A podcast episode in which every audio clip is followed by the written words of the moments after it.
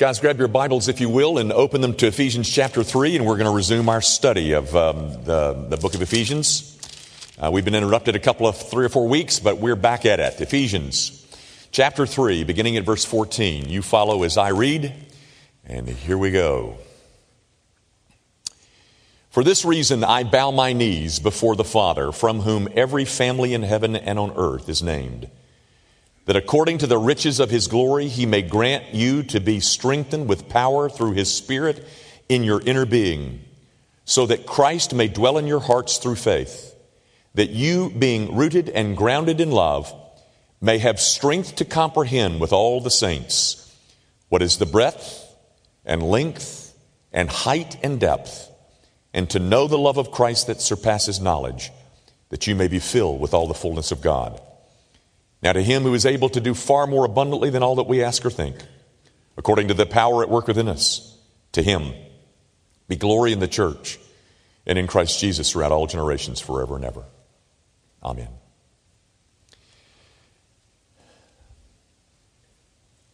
The grass withers and the flower fades, but the word of our God, it endures forever. Hey guys, this morning we're going to talk about prayer. Uh, we're going to talk about this prayer, and we're going to talk about prayer in general.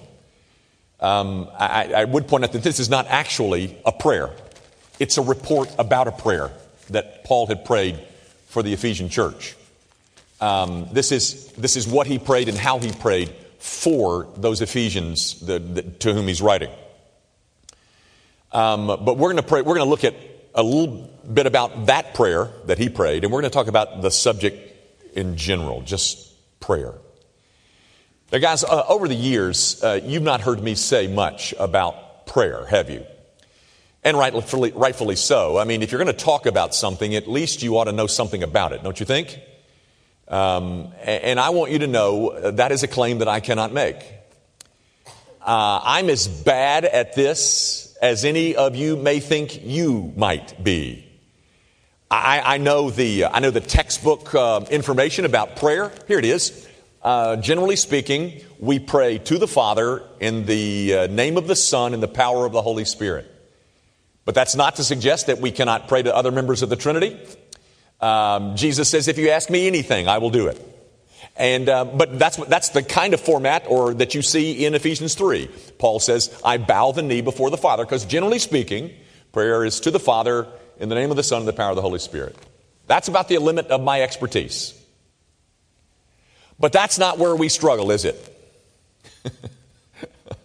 I mean, our struggles are more experiential when it comes to this, this prayer business, aren't they? I mean, it's, it's, not, it's not so much the theology that, that concerns us. It's the, it's the practice of this thing. Um, what happens as a result of when I pray? How, how am I supposed to pray? What do you feel when you're finished? Um, do you enjoy it? Is it, um, is it, is it confident? Uh, is, it, is it easy? What, what, is, what is it supposed to do? Those are the matters that we struggle with. And, and I hope to address some of those as we, as we proceed this morning um, out of Ephesians 3. Let me start by just a quick, what Steve Brown used to call a side road. I just want you to know this much about the, uh, this portion of Ephesians. Um, I, I, you do know, don't you, that the, the whole book of Ephesians was written from a jail cell in Rome. Paul was a Roman prisoner when he wrote this. And, and the reason I point that out is in the, in the entirety of the book, and certainly in this prayer, you never hear him once mention the stresses and strains of his circumstances. You never hear him saying something like, Get me out of here. He never says that. And that, that's impressive to me. Because most of the time that I'm praying, I'm praying about my bad or good circumstances. And, and I, am telling you guys, one of the the key distinctions between a Christian and a non Christian is that a non Christian is so tied to his circumstances. When his circumstances go south, he goes south. He loses hope. Christians aren't supposed to be people like that. And that's what you see in the Apostle Paul. His circumstances, you never hear them mentioned, even. Which is dadgummed impressive, isn't it? What'd you pray about this morning, last night? Circumstances? like me? well, that's just something I, I found very impressive about the prayer itself. Guys, I want to look at this subject under three headings. First of all, the prerequisites of prayer. Second of all, the fundamentum of prayer. And thirdly, um, prayer's holy grail. We'll, we'll, we'll discuss the subject under those three headings the prerequisites, the fundamentum, and prayer's holy grail. Here we go. Let's talk about prerequisites first. The prerequisites of prayer. Three of them. I want to tell you a story um, about my first prerequisite. It, it's a story that's found in uh, Jeremiah 42 and 43. Uh, towards the end of the book, Jeremiah tells this story about, um, about Judah. And Judah is on her last leg, guys. Um, she has just been conquered by the Babylonian army led by Nebuchadnezzar. Um, all of her citizens have been swept into captivity. They've taken them off to Babylon. They're in the Babylon captivity. But they've left a few people behind, kind of the dregs of society. They left them behind under this puppet governor whose name was Gedaliah. Gedaliah is then almost immediately assassinated by a rebel by the name of Ishmael. And so the people recognize, oh my goodness, we're in quite a pickle here. Um, because that we expect a, a brutal reprisal on the part of the Babylonian army. They're going to come back and then kill the rest of us. And so what do they do? They go to Jeremiah. And they say, Jeremiah, listen, we don't know what we're supposed to do here, but um, could you pray for us? We don't know whether we should stay here or whether we should go to Egypt. Could you pray? Ask God what we should do. And then they add this whatever, whatever He says do, that's what we're going to do. So Jeremiah says, okay, I'll go pray for you. So he does. And then in, in, in, chapter 42, verse 7, the text says, and 10 days later, the word of the Lord came to Jeremiah. 10 days later, what? Does, not, does God not realize we're in an emergency here? I mean, how can I wait 10 days for an answer under these dire circumstances? And apparently, during those 10 days, the people had already made up their minds what they're going to do. And so Jeremiah comes back to them and says, I've heard from the Lord. And um, he says, uh, What'd you hear? and they say, uh, Well, what we heard, uh, what, what I heard was you're supposed to stay here and not go to Egypt. You know what the people said to him then? You're lying. And then they do exactly what they'd already determined to do. They pack their bags and they head on to Egypt. Hey, guys, do you get my point? In terms of a prerequisite of prayer, I'm afraid that when we start praying, we've pretty much already made up our minds about what we're going to do, whether we get an answer or not.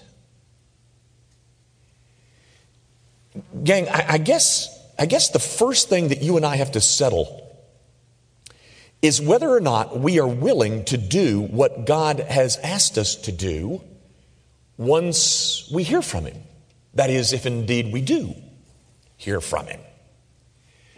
And if you're not willing to do what he says he, what he's instructing you to do, then for heaven's sakes, save your breath. I'm simply saying that the first prerequisite of prayer is obedience. You don't go to God and tell him, okay, this is what I, this is how I've got it worked out. and I'll give you three options. You go work on it and come back to me and let me know which one's the best. No. The first prerequisite is, is a willing heart to do what he says to do once I hear from him. Here's the second prerequisite, guys. You know, the Bible often describes people as crying out to the Lord. You've heard that crying out to the Lord? um, but what does that mean? What does that mean to cry out to the Lord? I mean, do we approach him rather demurely with, with uh, polite restraint and using these well worn, time honored uh, Christian catchphrases of the contemporary uh, prayer meeting? You know, guys, when, when, um, when Susie and I were in seminary, we, went, we worked at this little church in Louisville, Mississippi. And they had a prayer meeting every Wednesday night. And so Susie and I, of course, went to this prayer meeting on Wednesday nights. And if I heard it one time every Wednesday, I heard it six times every Wednesday. I want to pray for the missionaries on the foreign fields. It was the same language every time. I want to pray for the missionaries on the foreign fields. I want to pray for the missionaries on the foreign fields.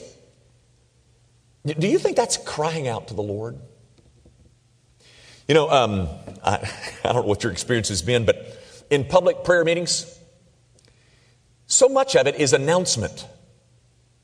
Uh, dear Lord, um, you know I've got a doctor's appointment on Monday morning at 8.30 um, uh, over at Poplar and Mendenhall um, because my blood pressure has been high. What do you think that is? That's an announcement, ladies and gentlemen. That's not crying out to the Lord. You know, here, here's the point I'm trying to make. There's really no true prayer without agony. Now, that, that word agony might be a little overstated, but maybe you get the point.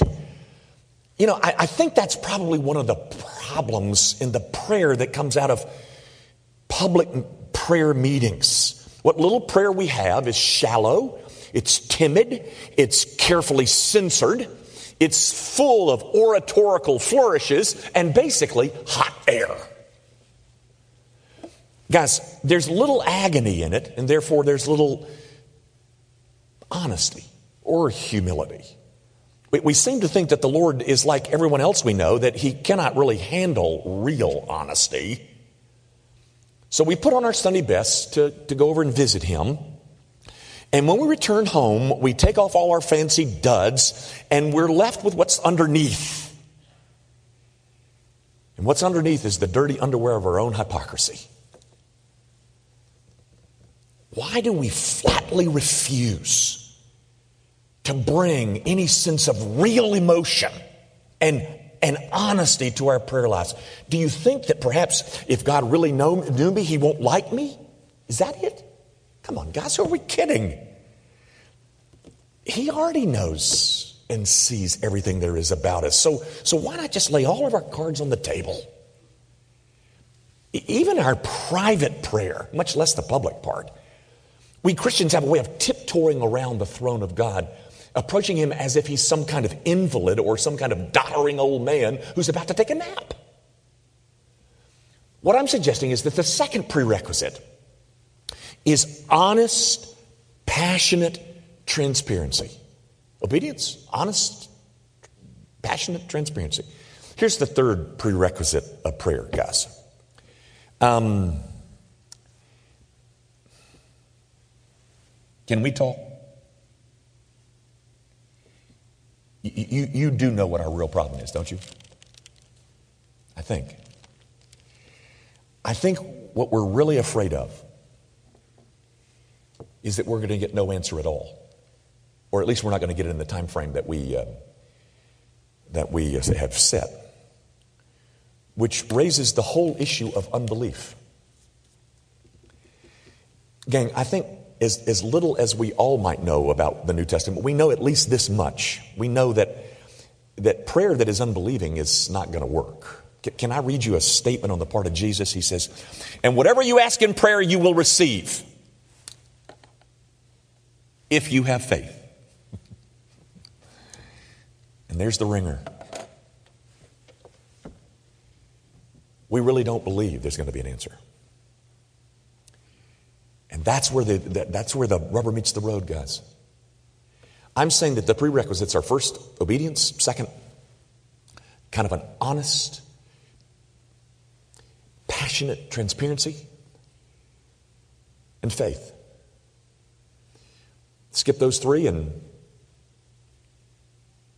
we can save our breath. And maybe that's why we experience such pitiable prayer lives.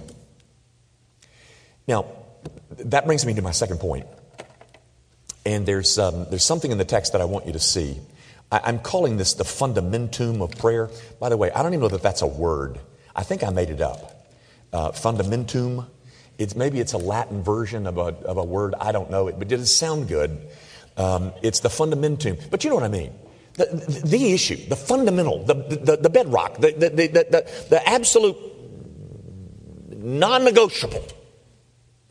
It's, it's in verse 12, although I didn't read verse 12. It's, uh, let me read it to you uh, Ephesians 3. In whom we have boldness and access with confidence through our faith in Him.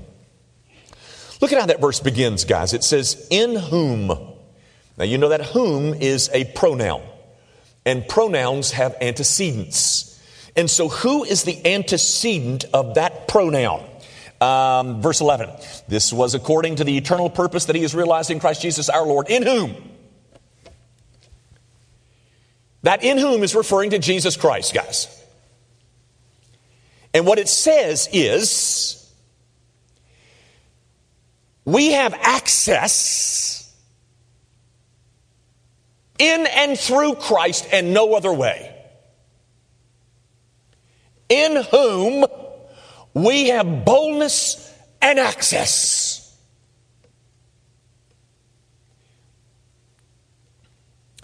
There is no possibility of prayer except in and through Jesus Christ. Without Christ, we can't truly pray. You know, guys, classically, there are two ways of soliciting the favor of God. The, the one way that, that, that, that so many of the world prefers is that we try very, very hard to be very, very good so that God will take notice. The, the other way is to beg God for his blessing and to refuse to let him off the hook until he comes through. It's that latter way, as inelegant and as impious as it might sound, that's the biblical way, guys. It, it is those who refuse to give up on God who end up with his blessing. Those who utterly despair of trying to do anything good for God, yet who blindly insist that God be good to them. Those are the faithful ones, ladies and gentlemen. Those are the ones who are done with all of this nonsense that they can somehow perform so good that God will notice them and will be quick to give them anything that they might ask for because I'm really impressed with the behavior of this fellow. We're done with that, ladies and gentlemen. The faithful ones are the people who understand that their only access to this God is in and through Jesus Christ. That the only thing that God owes them is punishment. And yet, that same God has provided a Savior. A Savior who not only paid for their sin, but this same Savior has, has opened an access so that you and I might gain audience. Guys, I called it the fundamentum but here it is. The only true prayer is prayer that's uttered in and through Christ. So, are you in Christ? Because that's the fundamentum. Apart from that, I mean, giving up on all this foolishness about my performance is really, is, is really what makes me pleasing to God. I simply come back and lay hold again to Christ and His work. That's, that's the heart and soul, ladies and gentlemen, of anything that is that is worthy of the name prayer to it. Now, let me, let me get to my last, third and last point. Um, I called this the uh, prayer's holy grail. You know what a holy grail is, guys? It's the thing that you really want. It's the thing that you're after. It's your quest, the object of your quest. It's the Holy Grail. What is it that prayer is really trying to do? Well, it's here. It's here in this text, guys, and I want you to see it. Um, I, I said earlier that Paul does not ask for a change in his circumstances. That's true. But he does ask for a change. He asks for a change on the inside of us. That's what Paul was always after, guys. And that's what's got to be the goal of our prayer lives. That is, that the inside of us would get changed. It's, it, I, I, pray not so that I can change God to see things like I see them. I, I go to God and ask that He might enable me to see things like He sees them. Maybe you've asked the question does, does prayer change God? The answer is no. But does prayer change things? You bet it does, ladies and gentlemen. It, um, and one of, the, one of the foremost things that he changes is me. And that's what Paul was after here. And, and, and everything Everything he's praying for here is something that's going to go on on the inside of the believers at Ephesus. Everything about Christianity, ladies and gentlemen, is, is, is something that takes place on the inside. It's an inside out religion. All the other world religions are outside in. That is, change your behavior, exercise some moral reform, and, and you'll become something. Christianity says no. That my insides get changed and as a result, my outsides change. L- look at the prayer. Look at Ephesians chapter 3, guys. He says in verse 16, um, strengthen with power through his spirit in your inner being. Verse 17, so that Christ may dwell in your hearts. Verse 18, may have strength to comprehend. And then verse 19, filled up with all the fullness of God on the inside. Filled up with what? He tells you in basically verses 18 and 19 that you can have the strength to comprehend with all the saints what is the breadth and the length and the height and the depth, and to know the love of Christ that surpasses knowledge. Guys, apparently, Paul understood that the thing that will sustain us through the thicks and the thins is a conviction way down deep on the inside that we are loved by God. He wants them to know the height, the depth, the length, the width, yeah, the love of God, because that's what is going to change you on the outside once that gets convicted, once that becomes possessed on the inside. We sing about it a lot, we talk about it a lot.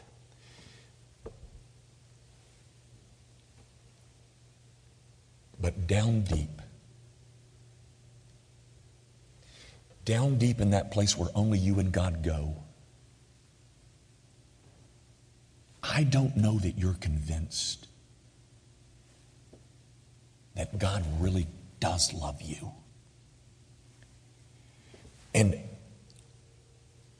let the slightest hint of difficulty arise, or let there be the slightest failure in my behavior. And then I begin to stir around about who am I and where do I stand and am I okay and all that business. Guys, if you're still awake, I want you to see this. It's in Deuteronomy. You got to go to the fifth book in the Bible. Go all the way back to Deuteronomy chapter 1.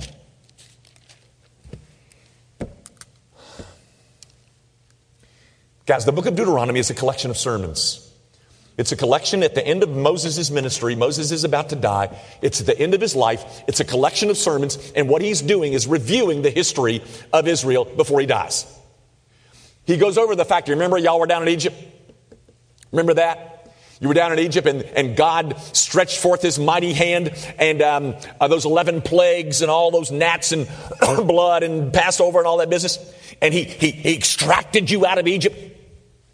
And then you came to the Red Sea, and the Red Sea was, you know, what are we going to do now? And the army was behind them, and, and God parted the Red Sea, and they walked through dry shot, and then the Egyptian army came through. They drowned.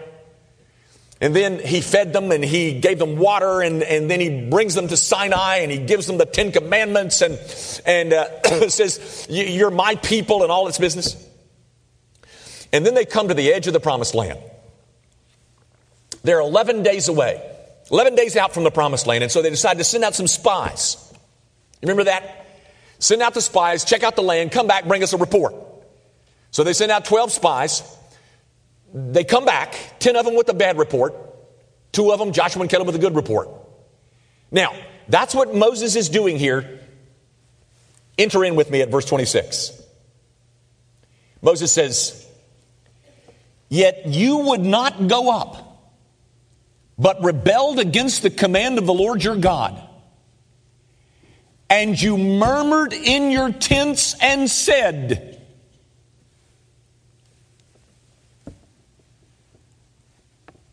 Because the Lord hated us, He brought us out of Egypt.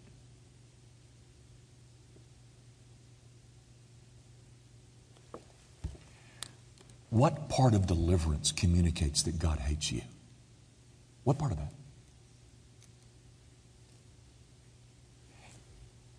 But yet, ladies and gentlemen, at the base of our souls,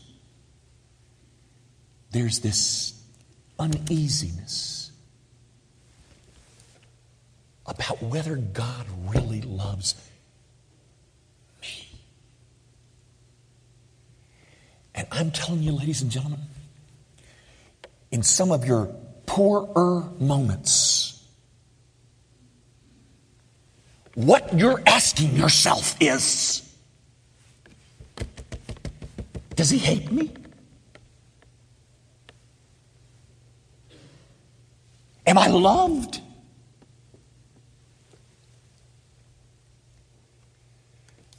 You go back to Ephesians 3, and Paul says, Here's what I'm praying for you. That on the inside of you, that you can be filled up with a comprehension of the height and the depth and the width and the breadth of the love of God for you that is on display. In the person and the work of Christ Jesus. You know what prayer's holy grail is, ladies and gentlemen?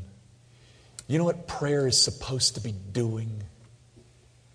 It's supposed to be changing us. And at the heart of that change is a conviction, a comprehension that because of what I see in the finished work of Jesus Christ, that God loves somebody as broken as I am, and as inconsistent, and as flawed, and as hypocritical, and as inconsistent as me. The Apostle Paul says, I want you to know that you're loved. And I'm telling you, ladies and gentlemen, the same need that the Ephesian Christians have, we have. We do. And it's a need that is only met by Jesus Christ. Because in Jesus Christ, the love of God is on display. It is Jesus Christ that gives me access to this God. In my prayer life, but He also gives me reconciliation with this God. And though I have got some really ugly skeletons hanging in my closet that I don't care for anyone to know or see,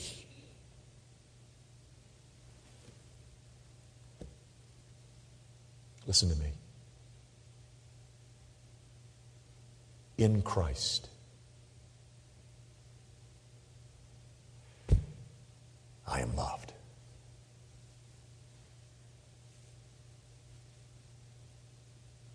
You get that?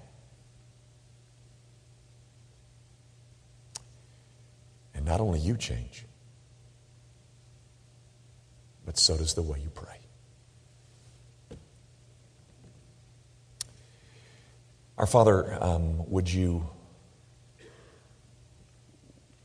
by the power of the Holy Spirit, as Paul has prayed, give us a comprehension of the height and the depth and the length and the breadth and the width, the enormity of the love of God that is on display in Christ Jesus for people as wicked as I am. In the quiet of my own bedroom, when, when the evil one is trying to suggest that because, in light of my failures, how could God love somebody like me? Would you remind me that the love of God is not seen in my performance. The love of God is seen in Christ's performance. And that my whole shelter, my whole refuge is Christ. That without Him, I, I can save my breath in prayer, but without Him, I'm doomed. But in Him, I have access. I'm reconciled. My sin is forgiven, and that I am a son. I am a son of the God who made me and found a way to save me. Father, as we grow together as a congregation, expand our grasp of the glorious mention, the glorious concept of the love of God for sinners such as we. We ask it, of course, in Jesus' name.